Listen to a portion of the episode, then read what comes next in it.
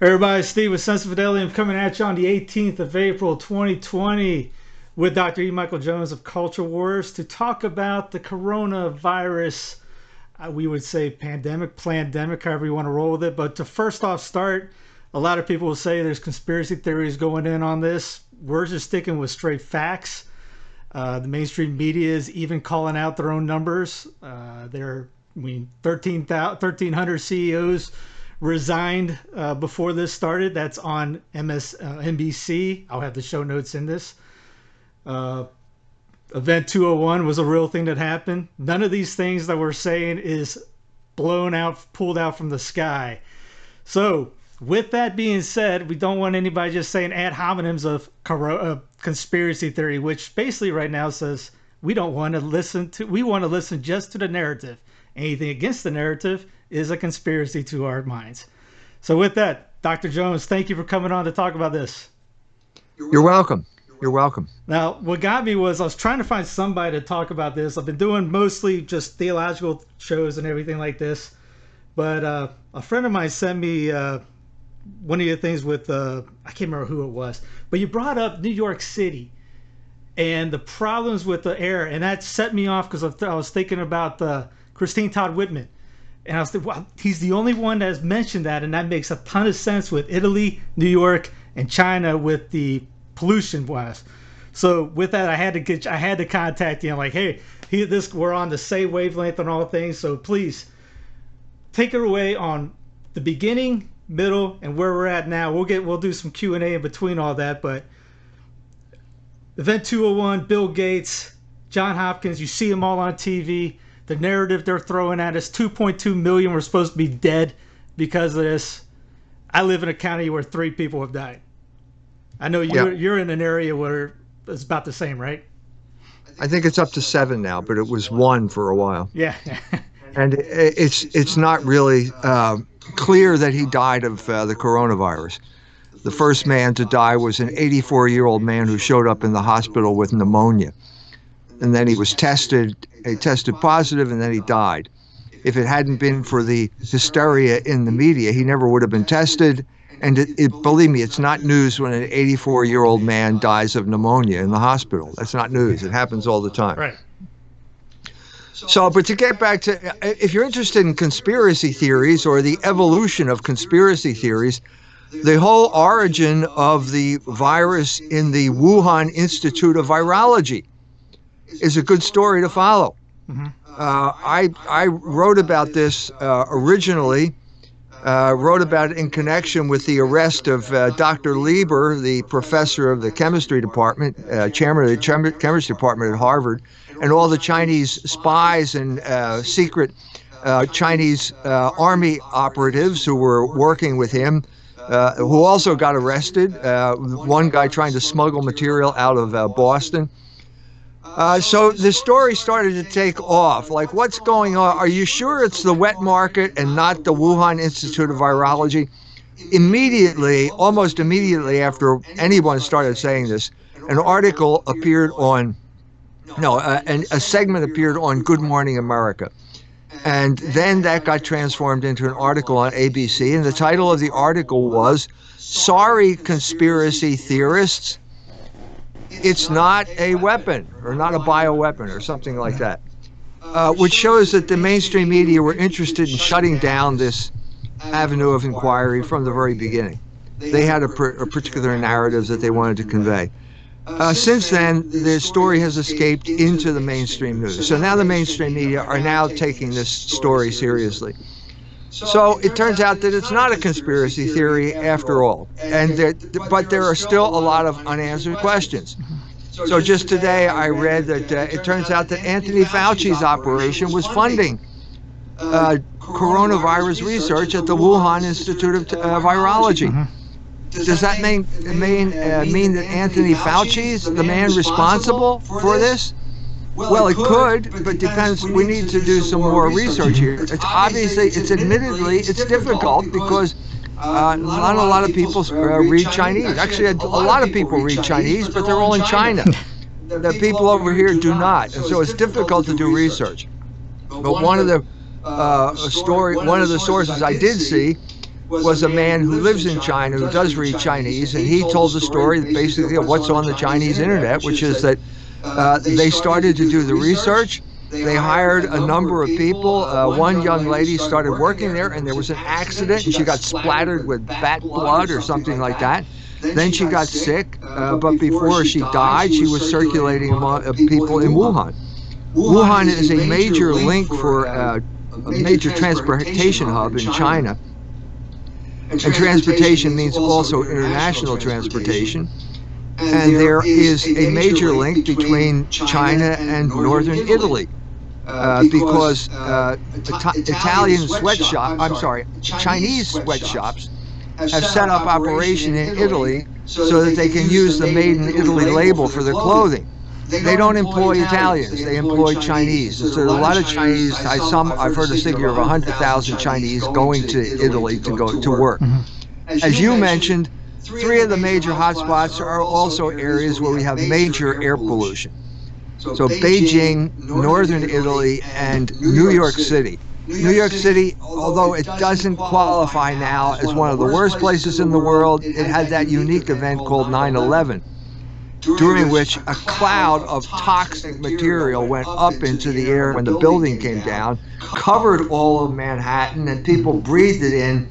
Uh, came back to work much sooner than they should have because the government wanted to give the illusion that it was operating uh, under business as usual. Mm-hmm. A lot of people died, inhaled that toxic dust. A lot of them died from it, and a lot of them are still alive, but with impaired pulmonary system. Mm-hmm. So, uh, uh, what? So, to get back to the conspiracy story, I think this is the sequel to the big internet battle of 2019 that battle, uh, if you remember, was about who's allowed to go on the internet, who's mm-hmm. allowed to speak on the internet, and it largely uh, revolved around a Jewish organization by the name of the Anti Defamation League, who created this fiction called hate speech, uh, which is similar to the fiction known as conspiracy theory. In other words, it, it, what hate speech is is anything that any speech that Jewish organizations like the ADL don't like uh, conspiracy theory is any speech that the mainstream media don't like. Mm-hmm. So you're dealing with something similar. The attempt to, I think that uh, the attempt to stifle the internet as a source of independent in- information failed. And I think this is a second attempt on the part of the oligarchs to retain control, to regain control of the narrative, which they lost uh, through the internet. And I think it's going to fail again. I think that it's clear uh, that all of the reporting that made any sense was just amateurs for the most part, housewives, uh, all kinds of people just doing little YouTube videos and spreading what they honestly felt was honest information. Uh, the the main thing these people had going for them was not, not that they had a lot of money, or not that they had a lot of correspondence all over the world but they were just seeking the truth, which is more than you can say for the mainstream media, who always they, there's always an agenda there. It's always the oligarchic agenda of the people who own own the media. Yeah, like the uh, New York uh, mass graves they're showing right now that they're saying everyone's going to these things. That's been open for 151 years, and they bury somebody five times a day there. But yet you're thinking, oh, they're they're having half of Manhattan is getting put there right now. Yeah. So the result is that there's a reaction building now. The the reaction has started, uh, and uh, people are starting to. The the sky has not fallen. The numbers have dropped down to something that is similar to the yearly flu mortality rates. Mm-hmm. It's it's a it may very well have been weaponized. Okay, this this is still a possibility. There there's a lot of evidence that there was experimentation for this type of thing going on. But even if it's weaponized, it's still a virus. Mm-hmm. It, it behaves like a virus. It's not a machine gun. It's not a mosquito. It's not a rat with fleas on it. It's it's a virus, and it's going to act in a certain way, even if it's weaponized. And I think the the weaponization is from what I've heard, is uh, moving moving the range of the the uh, spread from an individual from three feet to six feet. Mm-hmm. So that makes it more easier to spread. but still, it's a virus, and and a virus is going to follow the pattern of viruses, the pa- pattern that viruses follow every year, which is that a large group of people uh, are exposed to it. Uh, most people don't have any type of reaction. Their immune system takes place, it takes care of it. Some people get sick for a couple days and then recover. And then, as you head up the the uh, the age scale in any population, you're going to the people with compromised immune system, compromised uh, pulmonary systems. Uh, you're going to have find a percentage of these people are going to die, mm-hmm. but that's nothing new. I mean, right. that, that, has always been the case with uh, seasonal flu. Right. Low hanging fruit, as they would say, is, and then they would try to find more hanging fruit higher, and the virus can't find it. It'll eventually just die out. Round two comes out next year. Yes. Um, where we going? Uh, the uh, the numbers. We're talking about the social distancing, things like that. The 2.2 million had that in there with that estimate. They they projected 2. million dead with it.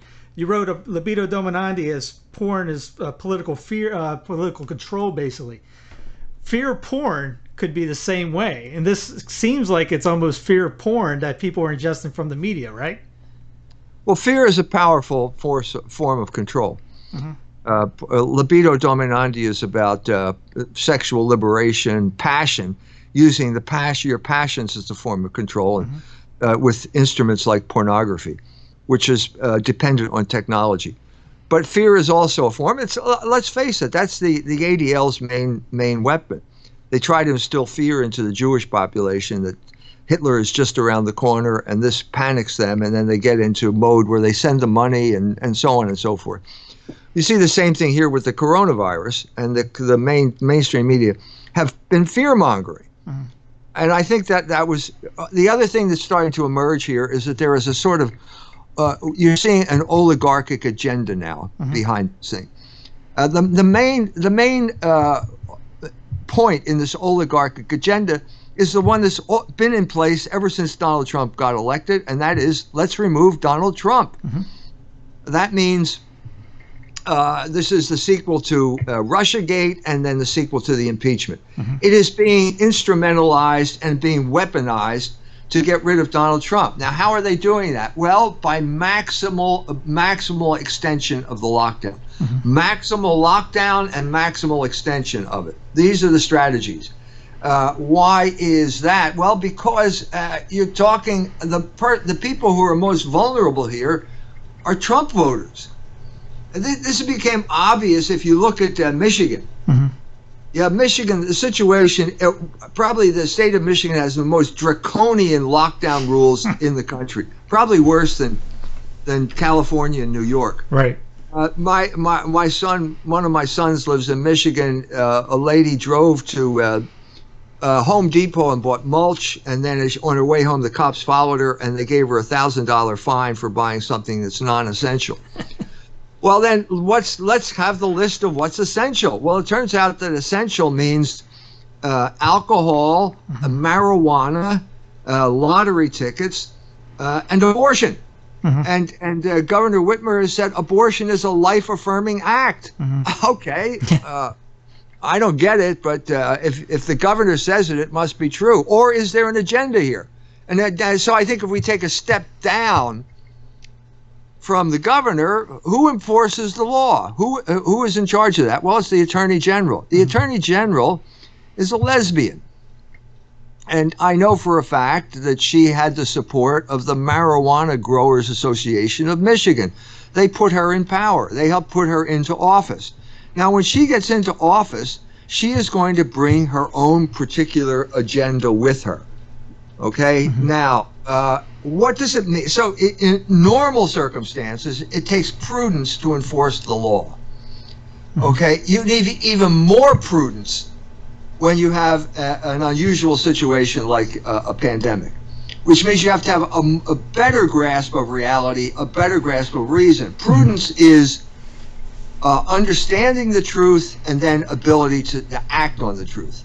Hmm. Okay, if there's a group of people that do not have prudence, it's lesbians Okay? If they had prudence, they wouldn't be lesbians because they would understand the truth of human sexuality. They'd understand that they're violating it, and they would not do that. Mm-hmm.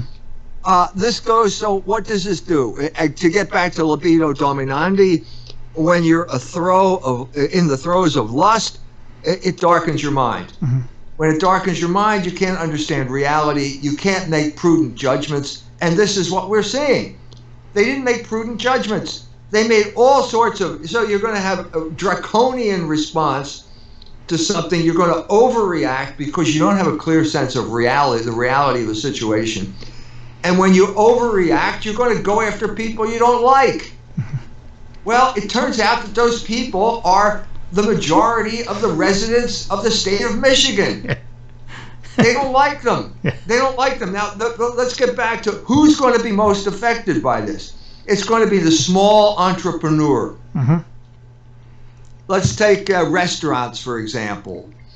You know, uh, restaurants, uh, cooks, waitresses the restaurant is shut down. These people have they're, they're not wealthy people. They if they were, they wouldn't be waitresses. Mm-hmm. Okay, mm-hmm. they are living uh, a precarious uh, economic existence to begin with, and now suddenly you've shut them out from any type of of uh, ability to earn a living. Mm-hmm. What you're dealing with here are the people who, in many ways, maybe waitresses is not the uh, the best example, but people who are independent contractors.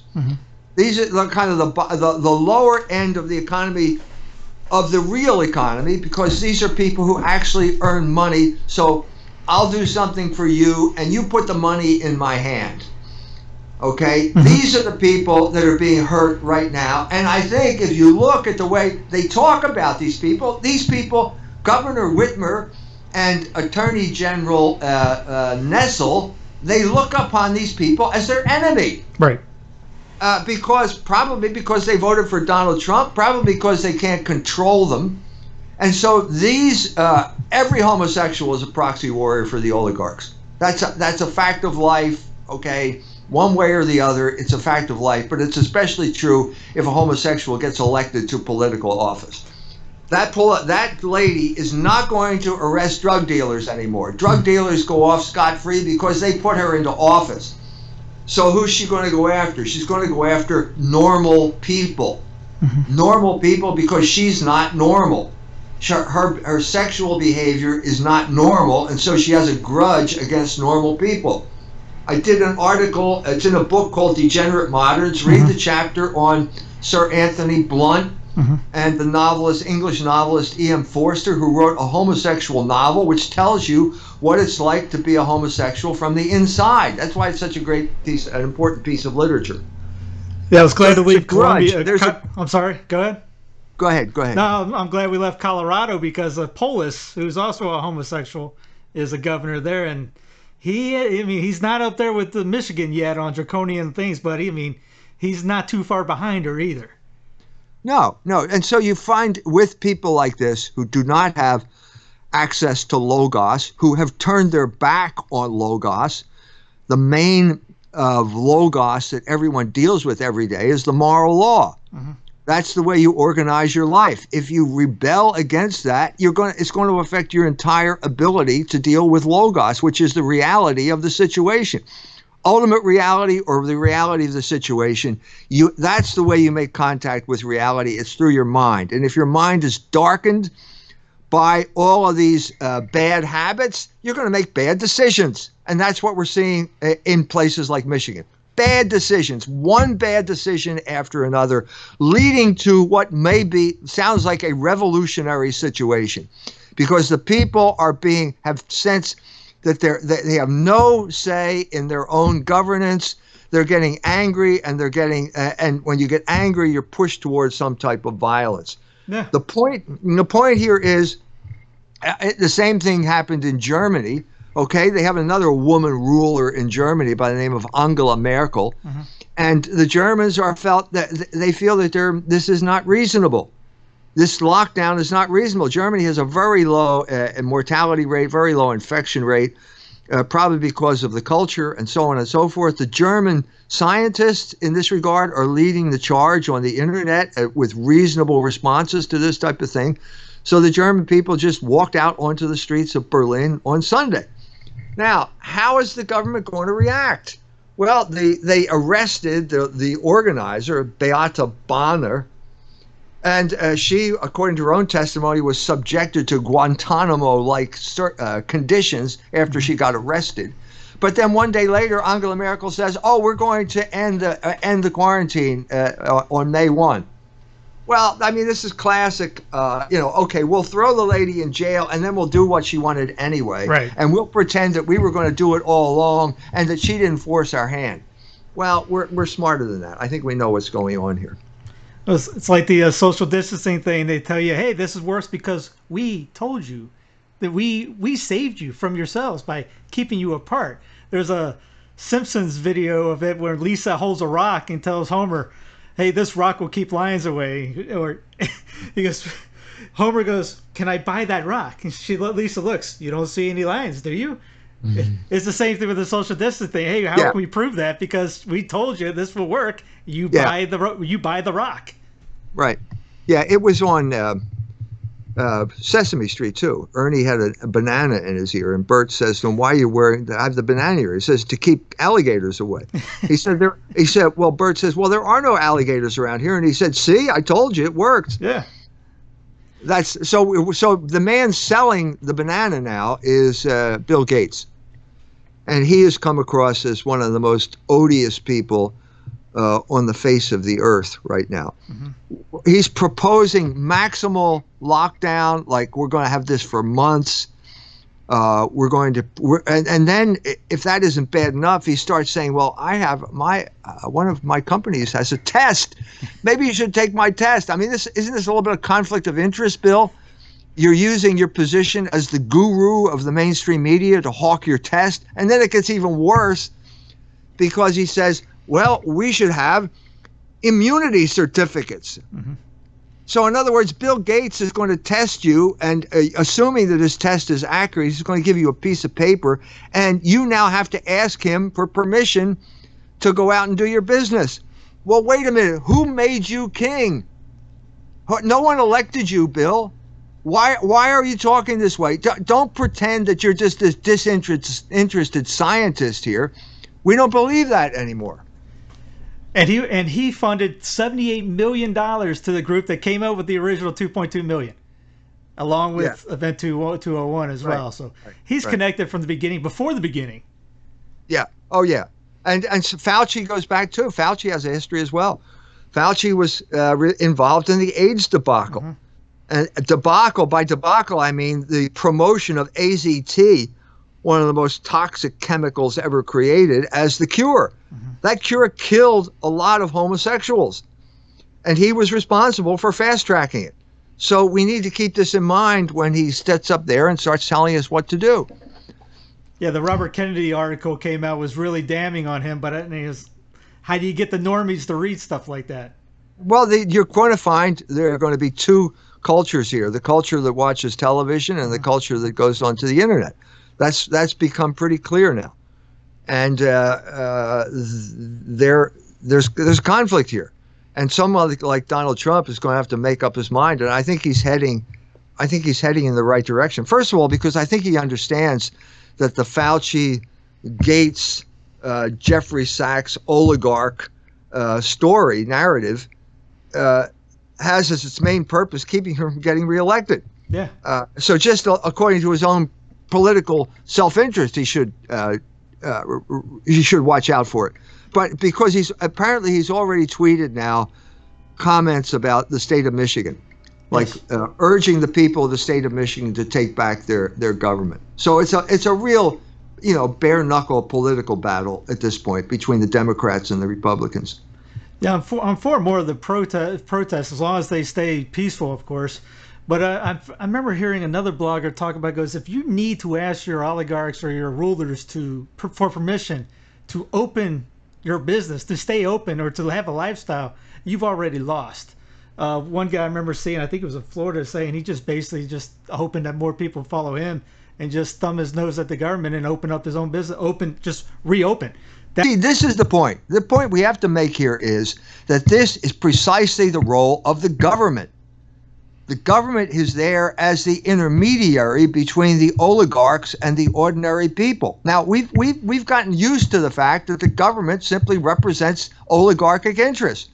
That's why Donald Trump is in the White House yeah. because most people felt that they were tired of having two two parties representing the interest of the oligarchs, and that was the case. But in rea- uh, in the real world, government is there to mediate between these conflicting interests, and government. One of the main roles of government is to rein in the oligarch. I mean, to rein in the rich and the powerful, because government's the only thing powerful enough to do that. And once the government gets captured by the oligarchs, well, then you you're you're in a, you're going to create a revolution. The people are going to give up. They're going to become despairing. They're going to give up hope, and they're going to start going out and shooting people, shooting themselves or shooting people. And I think largely that all of those mass shootings, we don't hear about them uh, lately, but all of those mass shootings were expressions of despair on the part of people who felt that no one was listening to them, no one represented their interests, they all felt that they were being demonized for being white or or whatever, mm-hmm. my, mostly being white. And uh, when that they felt that was the case, they went out and started shooting people. That's what they did. So the government plays a crucial role here. Right, right, right. Not saying get rid of government on it. Just... Right, right. We have to avoid that temptation. There, there, avoid this kind of libertarian temptation as, by seeing the government as the problem. No, the oligarchs are the problem. And the second problem is the government doing the bidding of the oligarchs. And so when you find, uh, you go back to somebody like Ronald Reagan who was saying that, you know, well, it's, you know, government's the problem. Well, no, you should have done something about uh, uh, the leverage buyouts. You should have done something about all these people wrecking the economy at the time. Because, but you were crippled. You were intellectually crippled because you always saw government as the problem. Government is the solution to the problem that is the oligarchs. And if it's not acting that way, then the government needs to change. The government needs to be responsive to the will of the people. That's precisely what the Berlin protest was about because the people were chanting there, Wir sind das Volk. We are the people. Mm-hmm. Okay? That's, that's what needs to be restated here. That's what we need to do uh, using uh, the, the internet as our vehicle. Yeah, like I said, down the street, I mean, the people that are going to open up their businesses, they're having to install temperature controls. So just to have their doors open, they're mandated to have the little thing that you see. I don't know if you saw that in China. They got an app yeah. over there. If you don't, yeah. if you don't, yeah. if Skynet doesn't allow you in, you're not getting in, whether you work or don't work there. Um, that's they're going to the business is going to have to right. embrace that. It's kind of like a TSA all over the place. Right, it is. And uh, what's what's your fear? What I fear here is a kind of ratchet effect, mm-hmm. where suddenly we accept something that we did not accept before. In the same way, we accepted the the humiliation we have to go through in order to get on an airplane. Mm-hmm. That never went back. No, nobody, whatever 9/11 was, uh, we have never gone back to a situation before that. And again, it's going to be the old banana in the ear story. Mm-hmm. You know, I mean, because we have TSA, has that prevented terrorism, or or is there so, is there something else going on here? Right. You know, well, that's right. that's history. That's apparently not going to change. Okay, but now we're in a, a new realm where other things are going to be ratcheted into effect here, and that's that's what makes that's what makes me worried at this point. Yeah, you've heard a lot of people say war, this is a war, this is another war, uh, New York City ground zero. A lot of 9 11 language has been spoken of during this. The after effect. I, am sorry, go ahead. I, th- I, think, I think what you're seeing here is you have take AIDS and you marry it to 9 11 mm-hmm. and you have the corona pandemic. I think that's what we're seeing here. This kind of dialectic in history, which is also a kind of ratcheting up of, of this whole uh, attempt to basically get you used to control by the oligarchs. That that's that's that's what I'm saying here. Now, I something I'd like to bring up here is the response of the church here. Mm-hmm. Where is the Catholic Church here? Where are they? Where are they? I, I mentioned I, there was an article in First First Things by a guy named uh, a Dominican by the name of White a priest uh, in Rome, and he just laid into anybody, anybody who disagreed with the narrative, the conventional narrative, as a, a libertarian, a narcissist. I have a video on it. You can mm-hmm. check it out. Yeah, I read it. Yeah, I saw that. Yeah. Okay, all of this, all of these cuss words, you know, about anybody who uh, disagrees, uh, even though there's all kinds of evidence that something's going on here. And I said in my video, I said, this is like, this is classic ahistorical Thomism. I just did a book called uh, Logos Rising. Right. And there's a there's a picture of it, and uh, part of that is the whole story of the rise and fall of Thomism in the modern era.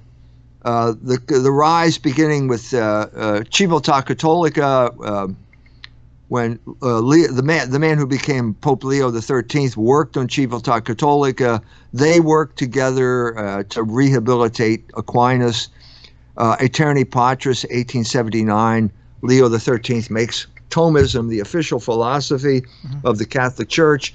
And then it comes to the New World, and then it ends up at Notre Dame, the bastion of Thomism, and the chairman of the philosophy department strangle it in its cradle. Okay, now that is the story in Logos Rising. It's a true story, but it doesn't change the fact that there was a flaw at the heart of Thomism, and it's the flaw at the heart of Greek philosophy, which is basically it is ahistorical. Aristotle did not understand that there was a, a, a, plan to human history. He didn't understand there was a personal God. He didn't understand a lot of things.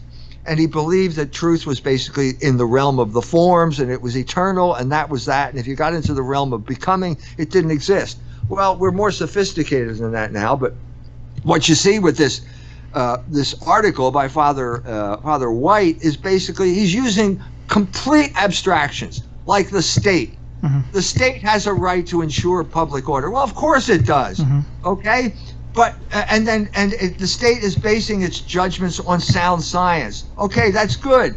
But who's going to determine what the state is who is speaking for the state mm-hmm. and who is speaking for science. You're pretending. This is pretend. Mm-hmm. You're pretending you live in this world of platonic universals where there are no contingencies that affect the meaning of these words. That's what I mean by this ahistorical Thomism. And the result is that the church is uh, hors de combat, as the French say. It's missing in action. Mm-hmm. Missing in action and basically just sitting there in a kind of supine state of subjection, waiting for the state or some scientist to tell them that it's okay to say mass again. Right. Yeah. That's not a good situation. A couple weeks prior to that, their articles they wrote uh, first things uh, is the church essential, and the guy goes breaks down all these things that are open out uh, A, B, and C stores, pot stores, port, whatever you name it, and it says at the bottom the church is not essential. And now we're actually thinking of us as not essential in a crisis like this, when the church should be probably saying, "Hey, the emperor has no clothes." The church, the church should have some contribution to this to this discussion, especially since it's one of the primary institutions that's been affected. And I think that that the article you mentioned is what prompted this response by Father White, who uh, thought that was uh, reckless libertarianism to say something like that. Uh, I don't think that's the case because what what you see here mm-hmm. is no matter what the cause here, the the oligarchs have imposed on us their vision of the brave new world. And the brave new world is a place where you can watch pornography and you can have an abortion, and that's an essential service. Mm-hmm. Uh, but you can't go to church, even though you can go to the supermarket, uh, which doesn't seem to me all that different. Right. You know? Uh, so the, the point are who gets to make these decisions about what is essential service in order to do that properly you need prudence and it's clear that the people who are ruling michigan do not have that prudence that's why there's a demonstration there it's not these people have nothing better to do the leaders made the wrong decisions because they lack prudence and they should and, and once you make the wrong decision in that mindset all you do is dig in your heels and blame the people. It's the people's fault. They're all yahoos. They blame the people of Michigan. I saw there was some guy holding a Confederate flag. This proves that these people are despicable and they have no rights and they shouldn't be assembling on the streets. And you look on the other side, you get the governor from South Dakota who's told everyone, "We're open. We're I'm letting my right. people live. If they want to, you know, they can take care of themselves too. They I don't have to be their mom. We're not New York City." Yeah. And uh, the point the point here is also is that guess what? South Dakota is different than New York City. I know that comes as a shock to you, but it's it's a big country. So the question is, I know New York is the most important. It's the center of the universe, especially if you live in New York. But what you're seeing here is generally that New York tries to impose its standards on the rest of the nation. Right. That is clearly what happened with abortion. Mm-hmm. It was the law. Bernard Nathanson talked about this. It was the law. The law was struck down in New York, and then that became normative for the entire nation. Okay, that's we're seeing a, a variation on the same thing right now.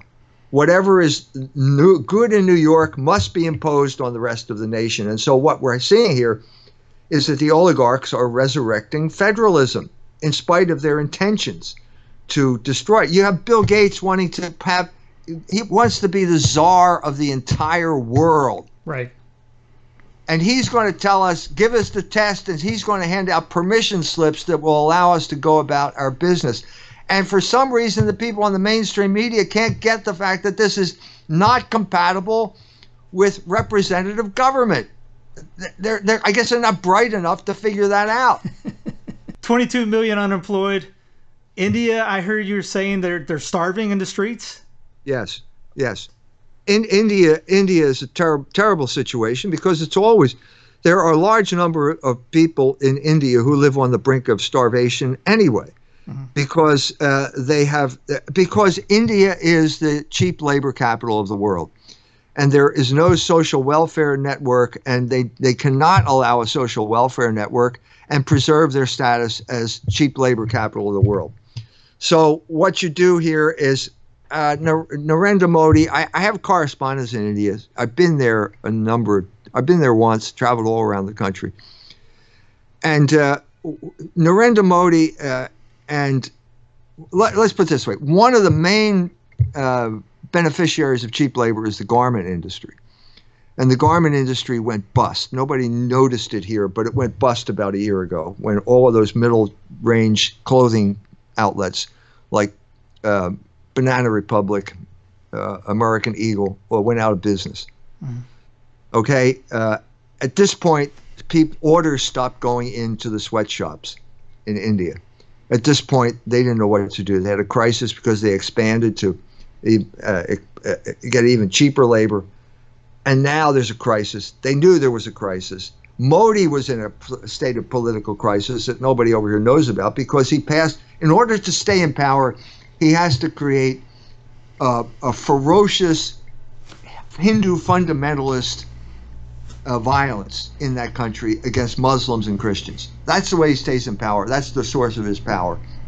So there were riots on the streets from Muslims who felt that they had just been dealt out of the Constitution, out of the country. And uh, he's trying to deal with that and the bust in the garment industry. And suddenly the coronavirus arrives like the answer to a maiden's prayer. so he locks down everyone. Well, okay, why did he do that? Well, because he wants a loan from the IMF. He wants a billion dollars from the IMF.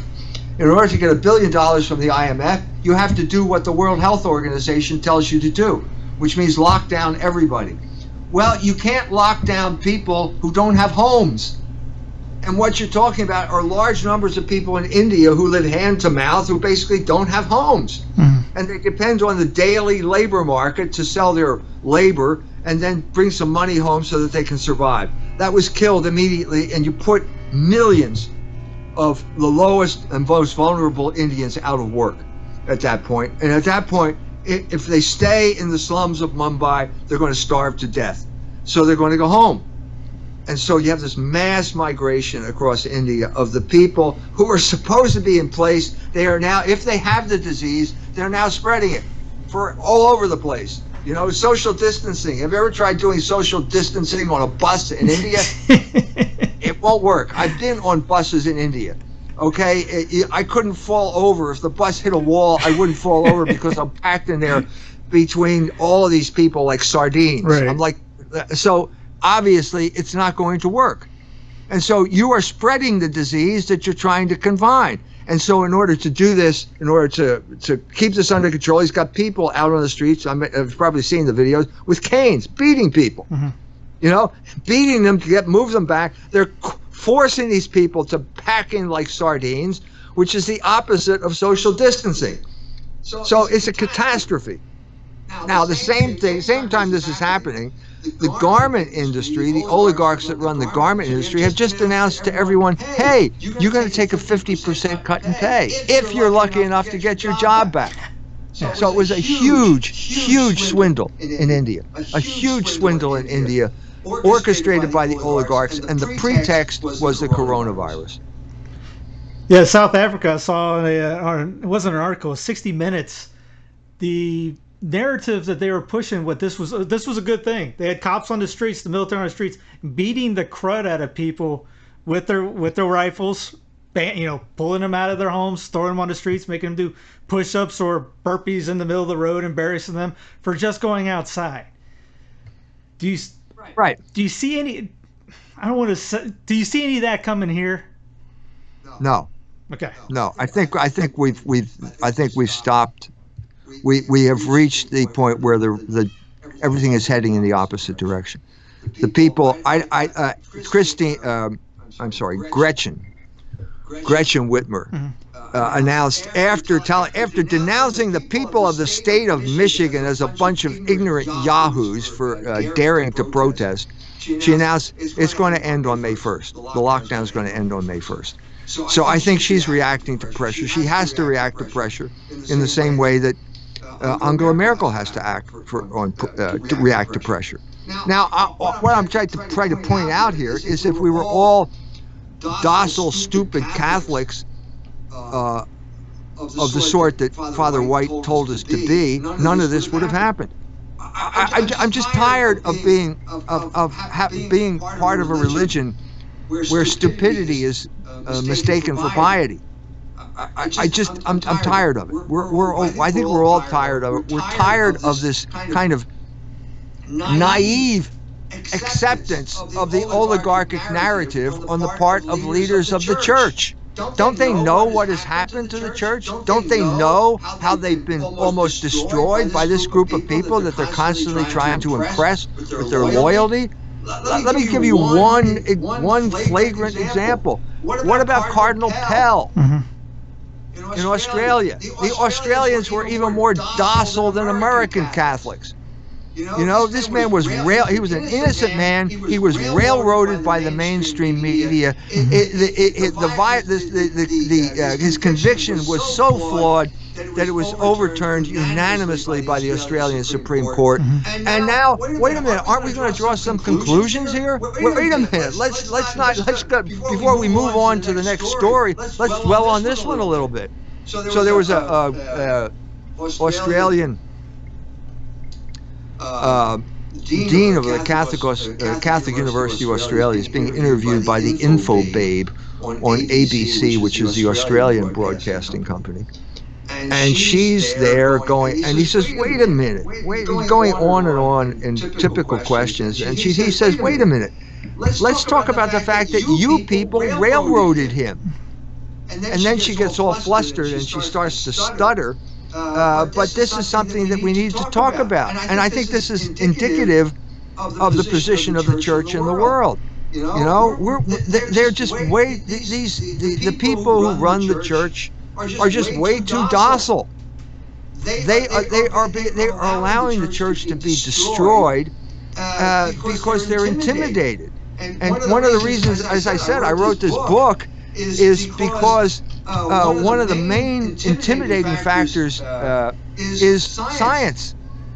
We've, for centuries we've now uh, listened to people say science is the explicator of ultimate reality. And the church has capitulated its position. You know, just leave us alone to, to say the rosary in peace, and we won't challenge your hegemony over the universe. Well, that's not what Christianity is, and that's not what Logos is, and that's why I wrote the book. Would that be uh, kind of like Americanism to its fullest right now? I mean, the guys that came over to the States, they got away from persecution. They didn't want to fight anymore. They kind of went to get along to get along. And then you can make the argument that uh, the Vatican II Council made Americanism throughout the entire church. And now we're sitting here going, well, we're not saying anything to the state because we're scared the state's going to you know, shut us down or take away our tax exempt status or whatever. But in the meantime, how many people are going to go back to mass after this? Numbers are going to be way down when we even open up. Maybe we'll see. We'll see. But I mean, I can't imagine John Ireland, who is the, one of the most flaming Americanists in the uh, hierarchy of this country in the 19th century. I can't imagine him allowing the church to shut, uh, the state to shut down mass, uh, the, to tell him whether he was allowed to say mass or not. Uh, yeah, you're right. You're right. The problem is Americanism. You're absolutely right. The problem is Americanism, and I think one of the main uh, uh, pro- proponents of Americanism in our day is America Magazine. It's probably no coincidence that the Jesuits named their magazine America. And what does that mean? Well, it means going along with what the oligarchs want. And the oligarchs are promoting homosexuality, and America is right up there going, cheering them on with people like James Martin, who may or may not be a homosexual, uh, but he's certainly promoting homosexuality uh, and using America and using the Jesuit order to do this. So that's part of the problem here. The part of the problem is that, as with the, uh, you know, the, the Michigan, for example. You women uh, uh, okay it's a great blow for freedom that a woman can be governor but it turns out it's not just any type of woman. It turns out that they prefer women who happen to be pro-abortion and say things like abortion is a life-affirming act. How come those people end up uh, being getting elected to office?